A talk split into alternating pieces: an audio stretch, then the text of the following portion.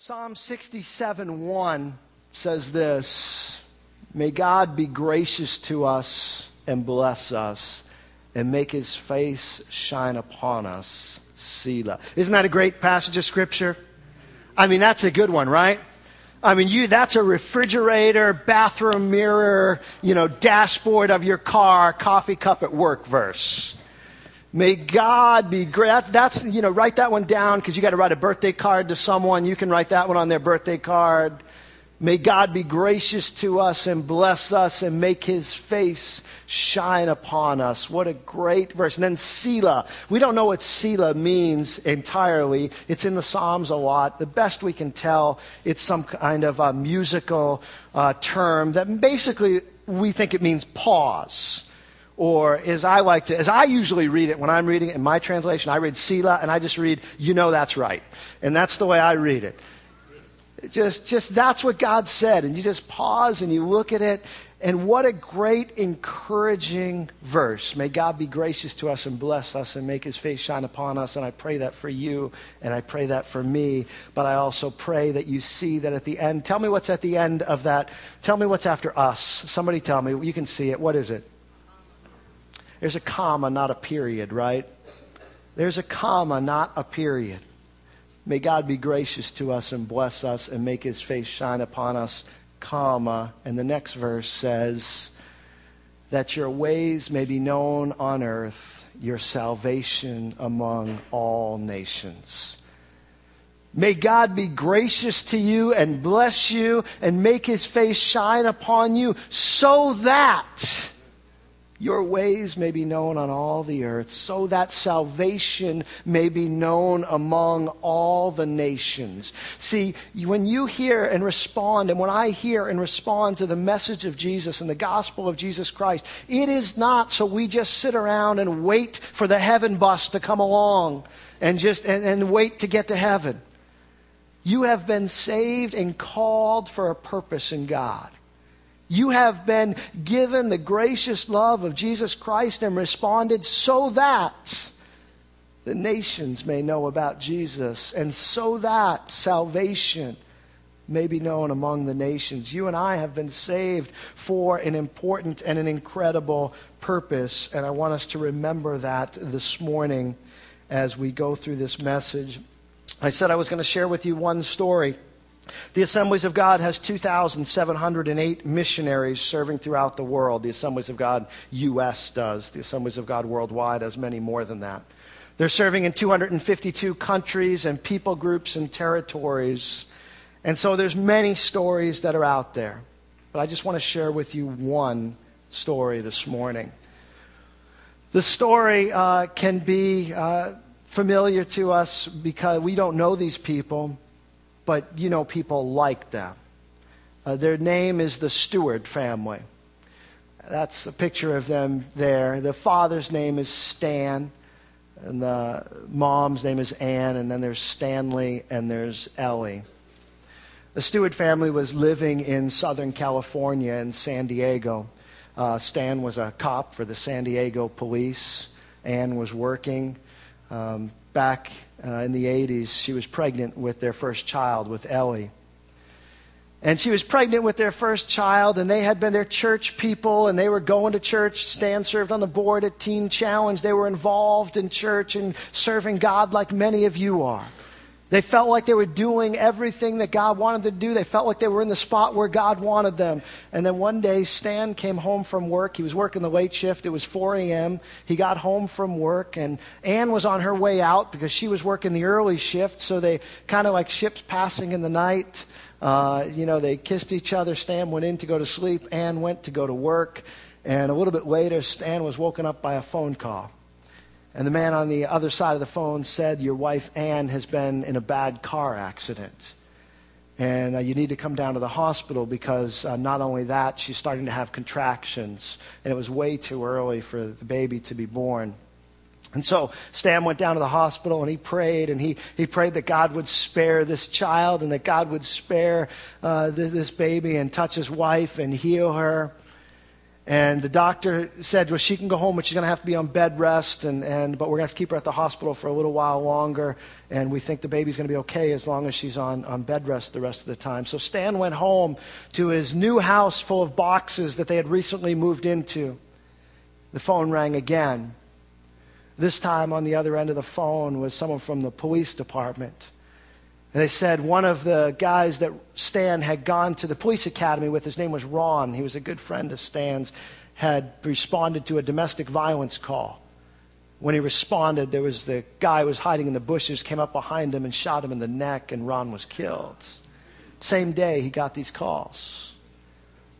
Here he's thinking his wife got an accident, one of his best friends is killed, hangs up the phone, and a little bit later that day, the phone rings again. This time it's his realtor. He says, The house that you guys have just sold so that you can move into your new house, the couple that bought it split up. And they found a loophole in the contract and they're backing out of the deal. And the house that you thought you sold is not sold, and the house you think you can pay for, you can't really pay for, and you've got to get back into your old house as quick as possible, all in the same day. And Stan says in that moment, he hit his knees and he said, God, you've got my attention. What do you want from me? God, I go to church. I serve you. We love you. I, I, do everything I can to, to do what's right, to worship you. I serve on boards. Uh, my family gives. What do you want from me? And in that moment, he did what probably uh, any of us, all we could do is cry out to God. And in that moment, he heard God's voice respond. He says, I want everything. I want all of you. I want all of you. And I want you to respond to the word I gave you when you were a boy. Stan hadn't thought about it in a long time, but when he was five years old, God took his mind back to a time that he entered the church with his grandfather. He was five years old, and he just, his grandfather was taking care of the church, and he went in and he laid down on the stage, and he was just praying. And in that moment, Stan said it was the first time I ever heard or felt the voice of God speak to me, and he'd forgotten long ago what God had said. But in that moment, on that day, after those three phone calls, God reminded him and he said, Stan, I have a purpose for you, and if you don't do it, it's going to go undone. And so, in that moment, after those three phone calls, praying to God, he said, God, I'll do it, whatever it is. Whatever it is, you have my everything. I will respond. He knew that God was calling him to the mission field. He knew that God was calling him to go, to leave his place, leave his place of comfort. He didn't know where he was called to go, but he just knew that God was calling him to go. He didn't have a lot of details like that. And you know what? It's not always like that. But the call of God on people who go, on these missionaries who are sent, on these global outreach partners we have, they may not tell an exact story like that, but there's a story like that where the call of God came and they couldn't avoid it and they couldn't ignore it. And going to the place they didn't know suddenly seemed more comfortable than staying in the place they did know. And they received that call. People have received that call right out of these seats that you're sitting in, so be careful. And some of you already know that God's calling you to go. And if He's calling you to go, you need to go. You may not know where, but if God's calling you to go, you need to go. And that's what Stan received. People out of this church have received it. There's uh, some I was thinking of our global outreach partners that we support right now. Some of you have seen these through Tom Harvey, Cassie Dahl, Jenny Falcon, Corey and Rick Camiso, serving God in various places. I didn't have a picture of Larry and Nana Johnson, but they were just here last month. Hopefully, you remember they're in Ghana. Jenny in, uh, in Swaziland, and Corey and Rick in, in Dakar, and, and Tom, he's serving stateside, as well as Cassie, uh, serving and ministering as a missionary for the Lord stateside. Receive the call of God. Where you're sitting in your seats, called to go. And that's, where the, that's the way the call of God starts. I think there's one more picture Jenny sent us. Yeah, Jenny was, just to give you a little update on Jenny, she uh, was in Canada recently. They brought a choir from Swaziland. First time they did it, they had a choir that they brought from Swaziland to Canada to help raise money. I don't know why they didn't bring it to us. Next time we're getting on their schedule but they have child sponsorships, kind of we do with the African Children's Choir. We've done that before, and, and uh, so Jenny was real excited to kind of share what God's been doing through her to care for orphans uh, in Swaziland. But they received a call to go. Some of you also have received that call, or you may be waiting, and God will send you the call. But afterwards, the call started to get clarified. Stan prayed with his wife. And they started to ask God, We'll go. Where do you want us to go? Where do you want us to go? And what God began to work in his heart is something that's always been on Stan's heart, and that was to go to a hard place. To go to a place where people haven't had the chance to hear about Jesus. To go to a place where no one is working, where, where the need is overwhelming. To go to a place where the gospel had not been preached. This is not new. The apostle Paul talks about this, 2 Corinthians chapter 10 verse 16. He says, he writes this to the church at Corinth. Then we be, will be able to go and preach the good news in other places far beyond you where no one else is working. Then there will be no question of our boasting about work done in someone else's territory. Paul says, Look, we love that the work that's going on among you. We love it. He, he would say, I love what's going on at Mount Hope. But my hope is to go beyond you. To go where places where go to places where nobody has heard. What blows me away about this verse is this is the first century. Nobody has heard. Paul can go anywhere and nobody's heard. But he says, I, I want to establish a beachhead there. And once it's established where you are, I want to go where nobody's heard, where nobody has heard the gospel. I want to go, I want to give everyone a chance to hear. And so he says, I want to go to the place where the gospel hasn't been preached. Let me be very clear about something when it comes to global outreach. Every person that walks the face of the earth, every person you look into their eyes, every person you meet is of, I believe, the exact same value to God. Regardless of class, regardless of money, regardless of where they live, regardless of language they speak or can't speak, regardless of anything else in their life, every person is of the exact same value to God. Every person, in order to be in a relationship with God, is redeemed by the same precious shed blood of Jesus Christ and no other way. Every person is created in the image of God. Every person on earth has the same exact value. So I want to be totally clear on that. So your person, your, your neighbor across the street that doesn't know Christ is of the same exact value of the person who across the world who doesn't know Christ. And it takes the same exact price, the shed blood of Jesus, to redeem them. So let's be clear on that. But let me also be clear on this. Not every person has the same access to the gospel as every other person on earth. Not every person has the same chance to hear about the hope and love of Jesus Christ. Not every person lives in a place where they can turn on the TV, even log on to the internet, go to your local bookstore and hear about or read about Jesus. So isn't equalness of value, but an inequity of access. And Stan knew this. And so he said, We want to go to a place where no one else is going. We want to go to a place that's difficult. This is a bit of our strategy here at Mount Hope as well. Let me share with you a couple slides. Okay, put on your thinking caps. We're going from feeling to thinking, okay? Here's the transition. I hope you've been thinking all along, but um, we're going to make that transition. Uh, so here's, let, let, me talk about um, just kind of the way we allocate. And those of you that have been here, you've seen this. If you're new to us, let me just take a minute to explain it. This is what we do with our global outreach funds that come into Mount Hope. When you give a dollar or ten dollars or a hundred, where does it go? This is kind of how it breaks down. So, the global church, that's worldwide, not just assemblies of God, but global church worldwide, most of the breakdown of funds is like this 4% about goes to the least reach. The least, uh, uh, the, the people that have the least amount of opportunity to hear the gospel. About 16% goes to what we would call formative. There's some expression of the gospel. And about 80% ends up going to places where a gospel witness, an indigenous church, has already been established. And, and that's fine. God has called people to go, and everybody needs to be supported where they go. But at Mount Hope, our global outreach committee, and, and we've decided, no, we want to change that a little bit.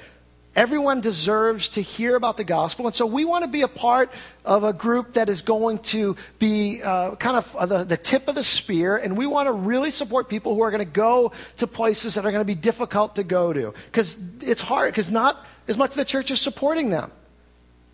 And so if you come to us and you say, look, I want to go someplace where there's no Christians, I mean, those are like the magic words to our missions committee. You come in and you say that, and we say, okay, let's talk. Let's talk about where you want to go. So in 2007, about five or six years ago, this is where we were 23% unreached, 42% formative, 35% established as we were kind of putting this philosophy in motion.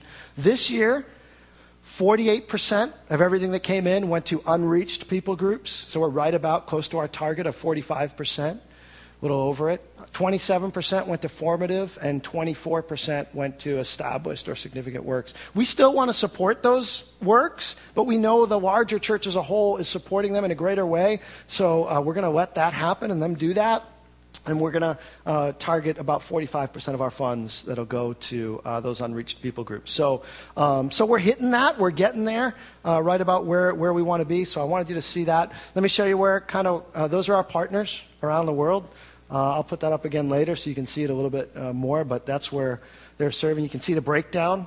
Unreached people groups, red, formative are yellow, and the green are established uh, places. Um, so that's just kind of how, how that breaks down. It's one, one way, one ministry has broken that down.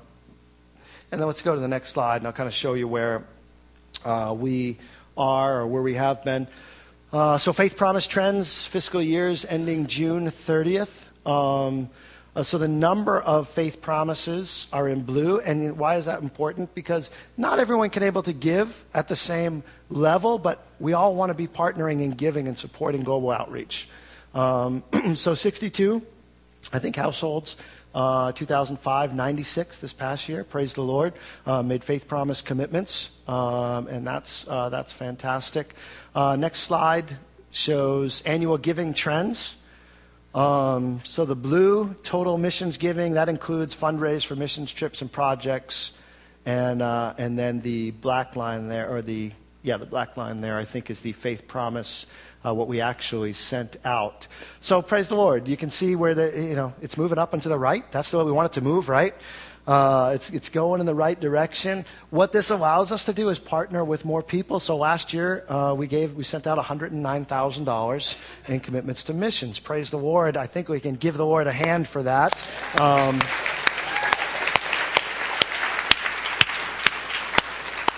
I'm excited about it. If no one else is, this is in the midst of whatever financial crisis our country is going through, however you want to categorize that, in the midst of a building program larger than any we've ever done before.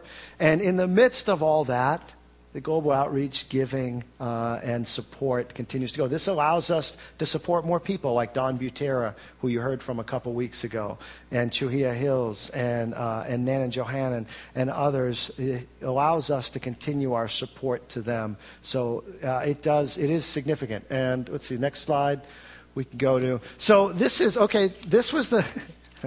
this is kind of the good news, bad news, right? But I want you to have an accurate picture. This is, this is what's happened in the last couple months. Chiron, our missions director, kindly said, well, you might not want to show that. I'm, no, no, we're going to show it. I want you to see the whole picture. Uh, so the last couple months, you can see it's done by years And then the last couple months is kind of broken down because uh, we've looked at it and we said, okay, the last couple months have kind of dropped off in giving. Um, and so if it continues on that trend, it went from uh, 91,000, I think, uh, average there um, that we were sending out. So a little more comes in in faith promises, um, but uh, we keep a little bit there to send out extra gifts and things. But monthly support, $91,000. So the last couple months, you can see it's dropped off. We've had some families move and, and things like that, and so that sometimes happens. But what we don't want to do, I'll be honest, th- this is the position the missions committee gets put in. Um, after today, what we do, what this card today is significant. Please don't think it's insignificant. What we do with this card today is significant to missionaries around the world.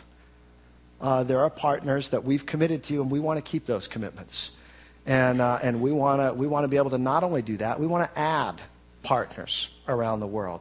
We've got, and you know, I don't know if you know this, we've always got like five on the bench, at least five on the bench that, that we're going, our commitments are in October. Come, we'll, we'll let you know. And if, we, if, the, if the Lord brings it in and the commitments come in, we want to be a part of what you're doing. And, uh, and so, what we do in this moment with these cards uh, really does have effects around the world. Um, so that's important, and, um, and I wanted to see that one as well. What we've done this last year um, with some of the uh, missions commitments, you have another slide that's bullet points. Yeah, there you go.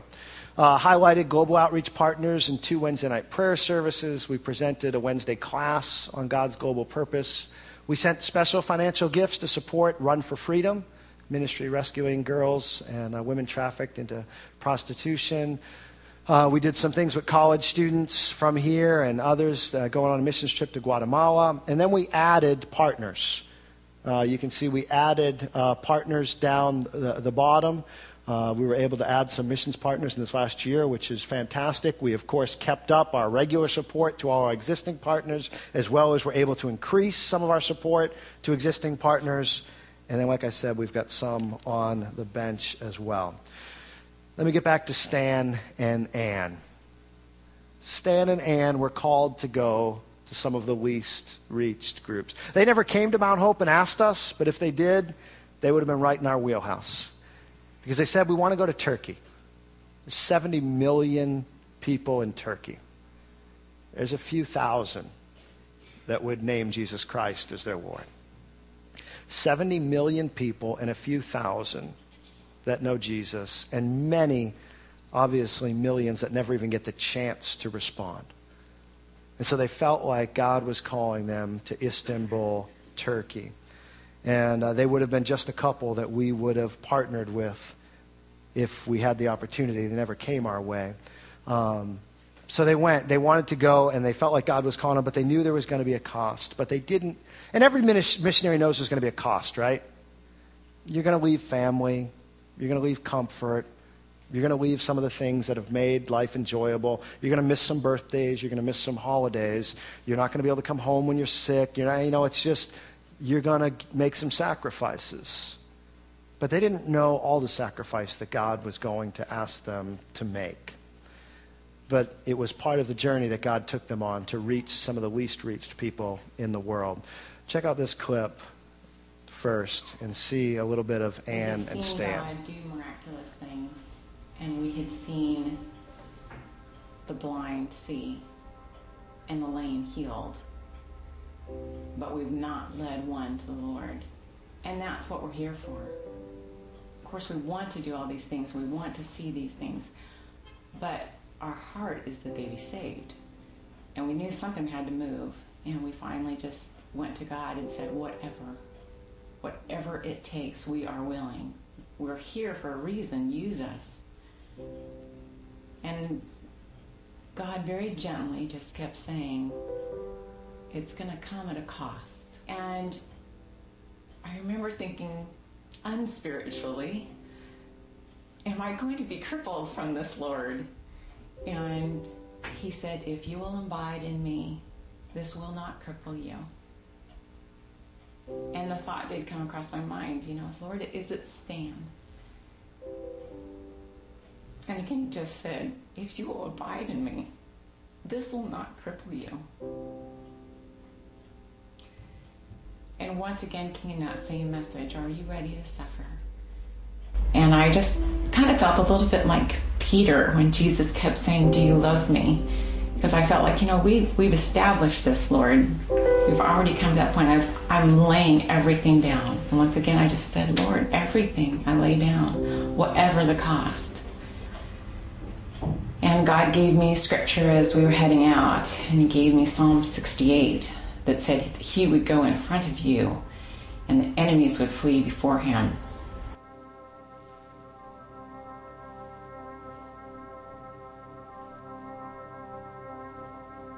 We were able to get back into far reaching areas that no one had been.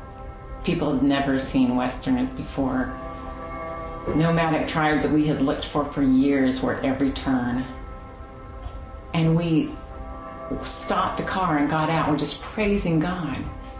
The next part of that scripture in Psalm 68 talks about that we will rejoice and we will sing out to God. And that's what we did. We got out of the car and just praised his name. And as we were heading back, I was thinking, hmm, there's still a part of that scripture that God hasn't given to us yet. It goes on to say that I will be a father to the fatherless, and I will be a defender of the widows. We got home, and within a couple weeks, got the news that Stan had terminal cancer. And there was just instant peace. You didn't miss a step. It's like that was a scripture I gave you. He had already been there, he had already prepared us and we were ready to walk the road He gave us.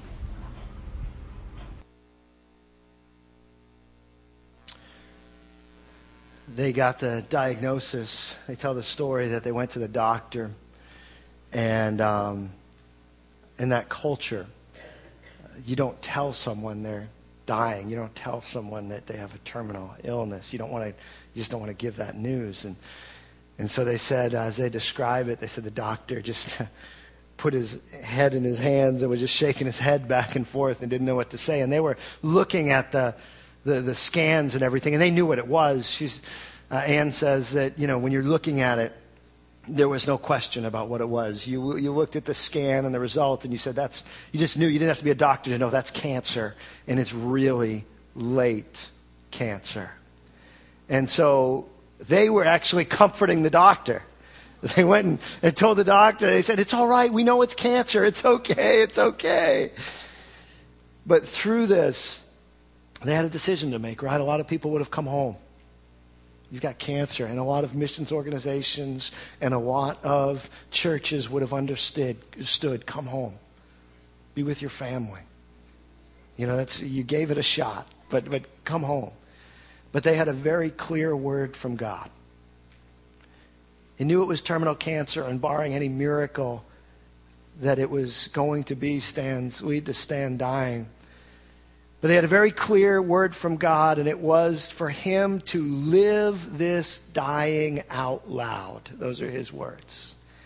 He said he felt like God said, Live this dying out loud before the people that I have sent you to.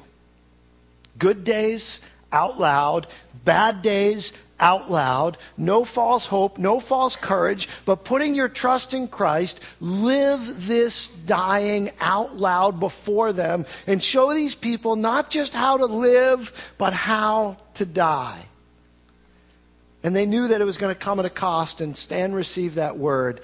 And take a look at the next clip of how they interpreted the diagnosis and what happened. Over the last number of years, God has showed up in miraculous ways here in Turkey miraculous ways in healing people. We've uh, had a miraculous healing of a woman who had cancer, terminal cancer, that God healed her.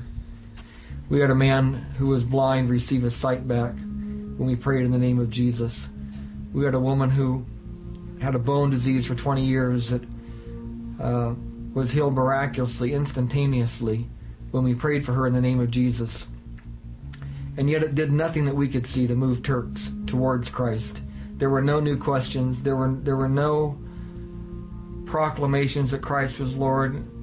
Nobody came to us and said, "Tell us more about this Jesus." It was as, as if it never happened. But when the news of my cancer hit the community, We have seen Turks grieve like we've never seen them grieve before as they think about the fact that I'm going to die. And now we see the value of this cancer. We see the value of this talent that God has given us to be able to live out loud how to die as a Christian, how to die with hope, and how to die with, with trust and confidence that we're going to spend eternity with Jesus. When they have no hope and they have no confidence, and they look at us and they can't even begin to talk about burial or or the end days for me because they're so scared of dying. And so we have this opportunity. I feel like we have this one shot here to do this right, to die with a godly courage and with godly peace in front of these people and show them that there is another way of living. There's another way of dying.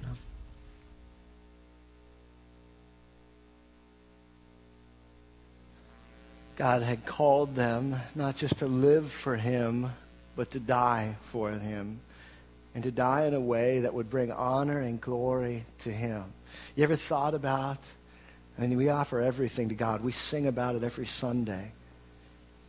He doesn't just ask for our life, He asks for everything. Trusting Him even in death.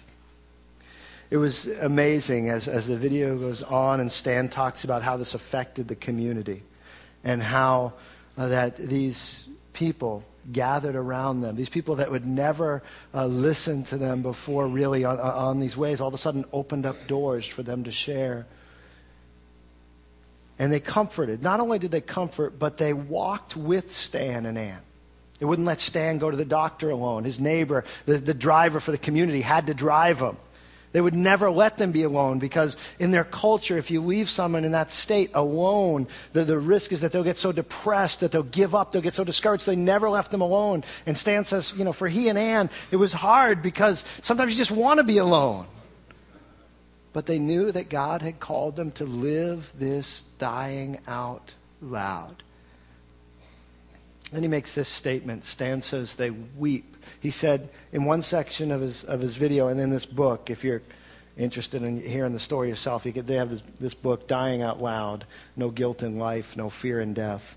And, um, and he has this one line. He says, um, he says, My Muslim friends, the ones he's trying to reach, he said, My Muslim friends will weep over my cancer today. They will weep over the fact that they know I'm going to die. They will weep over the fact that, uh, that I'm sick and that, that I'm going to die. And he says, My prayer is that our American churches would weep over their lostness the way that they weep over my sickness. I thought, what a challenge. When's the last time we wept over someone not getting a chance to hear about the hope and the love of Jesus Christ? When's the last time you shed a tear over the fact that there are 70 million people? That's just one nation. It's not that they've rejected. The vast majority never got a chance to hear. When's the last time we shed a tear he said, My prayer is that the American church would weep over their lostness the way they weep over my sickness. And they started to see that through the cancer, through this dying out loud, that something, even if it's just a little seed, something started to happen. Watch this last clip.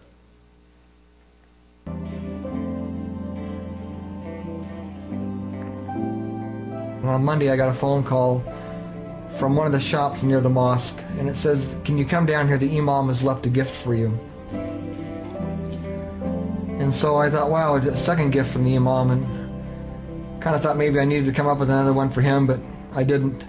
I walked down to this shop, and there in the corner on a stool was a package for me. On the top of it, it said Isa, which is the Arabic name, the Turkish Islamic name for Jesus.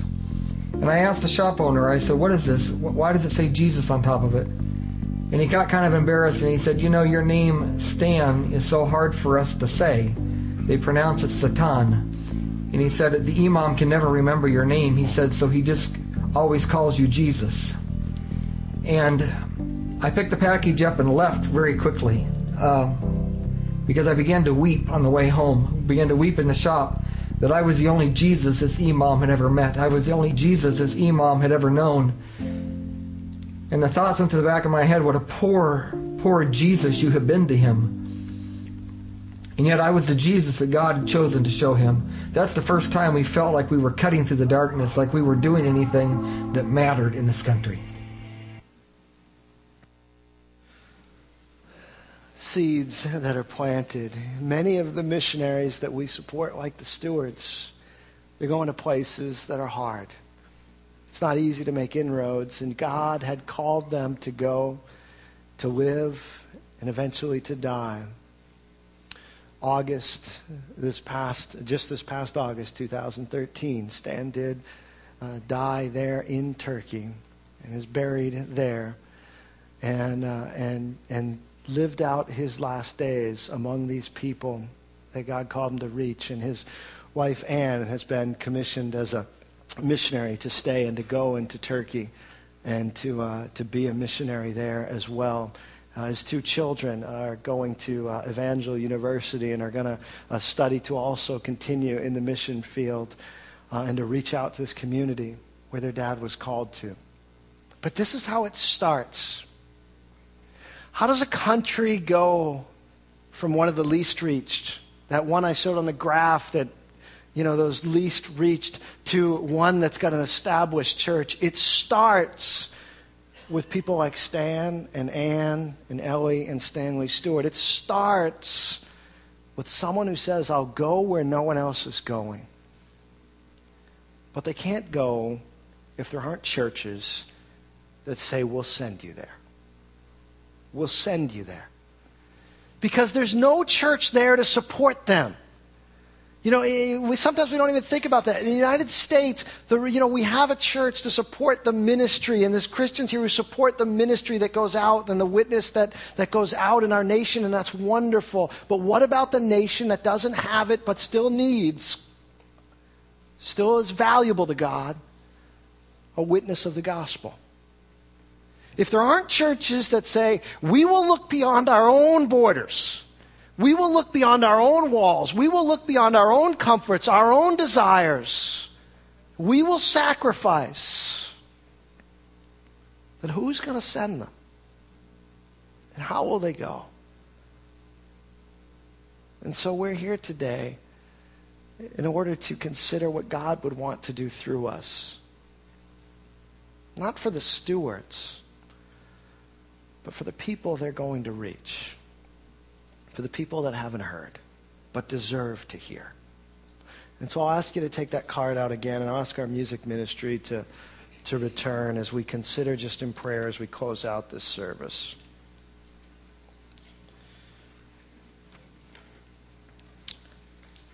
Faith promise is just that. It's both aspects to it.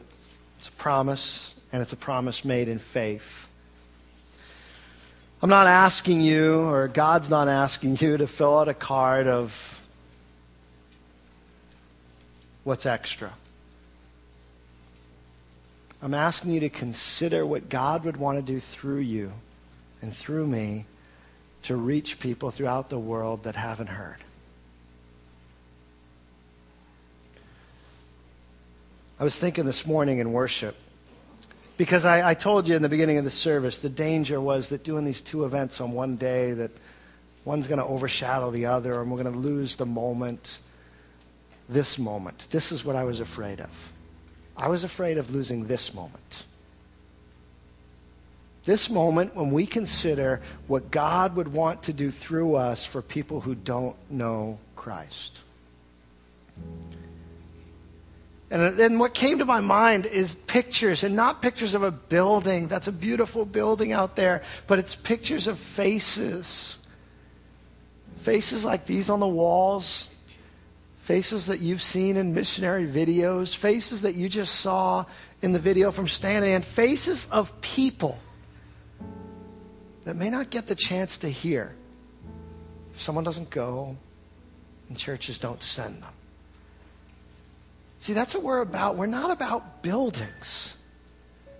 I'm grateful for what God has given to us, but you know I am grateful for it because I think He's going to use it to reach people. That's how this whole journey started with this building.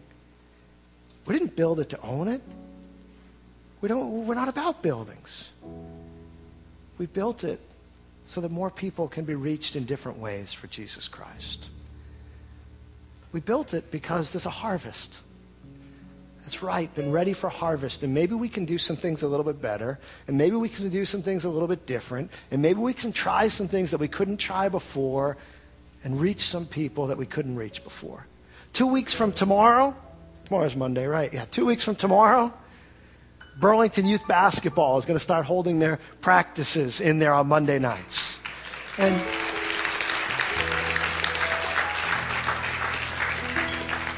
I'm glad you're clapping because that tells me a lot about the heart of this church. Because there may be some places that just spent $2 million on a building that says it's our building, we want to keep it to ourselves, don't dirty it up, don't come in it. That's not what we're about. And so every person that comes in there walks on this property that may never have walked on this property before and comes into this place and knows and realizes there's a place that maybe they can come in their community, that they can come and see that there are people that love them. And if there are people there that love them, maybe this God that they talk about loves me too. And that's what it's about. It's not about buildings. If we build that building and we don't reach anyone for Christ, then we have failed. We've just got a beautiful building. It's about reaching people for Jesus. And so I ask you to consider this card. You know where you are. I don't know where you are. You know what you can do, and you know what God is asking to do through you. It may be a step of faith.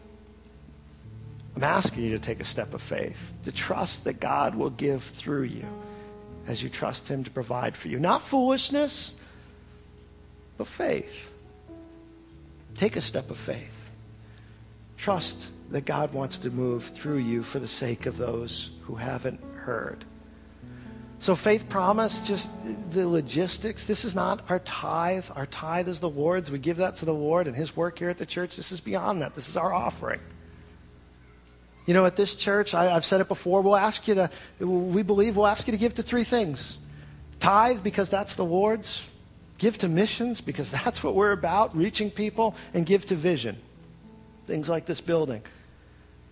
But that's, that's, that's what we'll ask. You know, you say churches always talk about money. I'm not afraid to talk about money when it comes to people being reached with the gospel, because frankly, it takes money to send them. And it takes money to reach people. And so we need to be willing to give to that as well.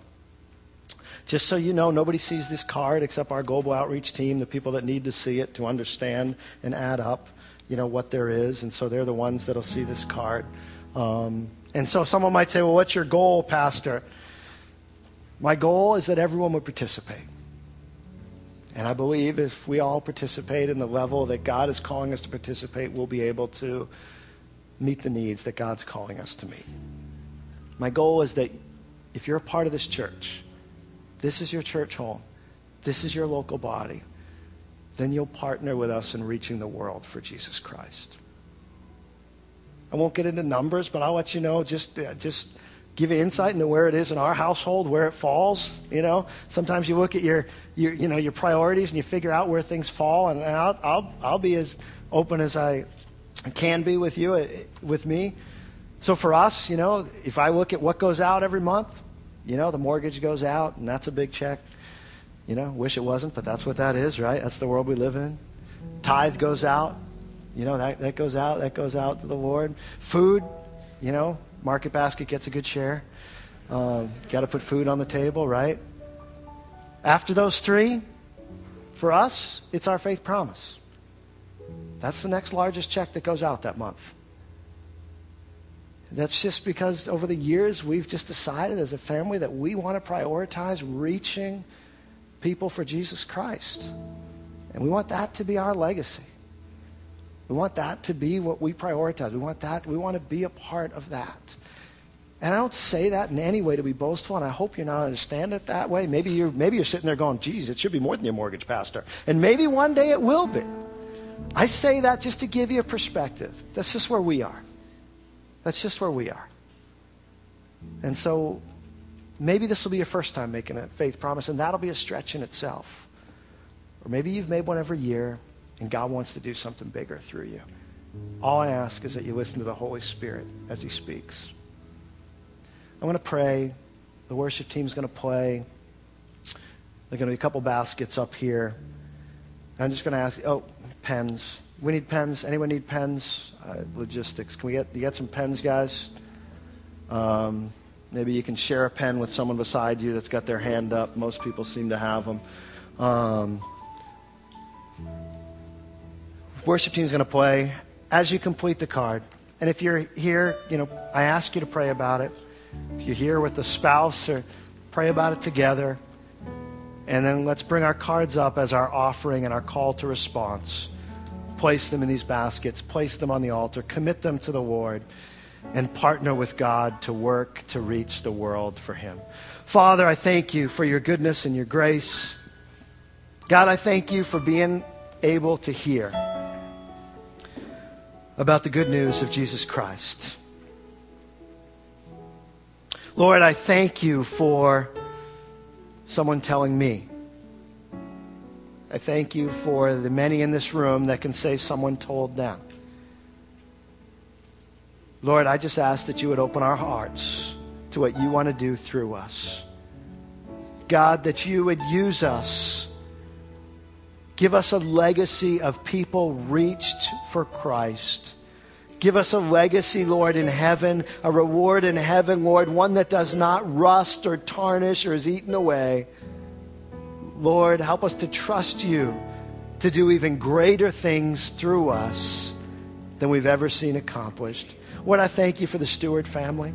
I lift up Ann, Stanley, and Ellie today. Lord, I ask that you bless them. I ask that you comfort them.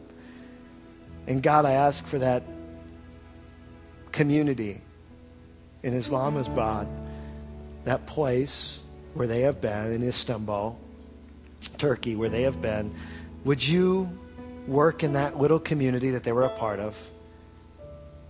Let Stan's death not be wasted, but let his blood be a testimony to the blood of Jesus Christ that can save from the power of death. Let it be the seeds that begin a revival in that nation that one day Turkey is no longer one of the least reached groups in our world. We ask that you use us to that end as well. In Christ's name.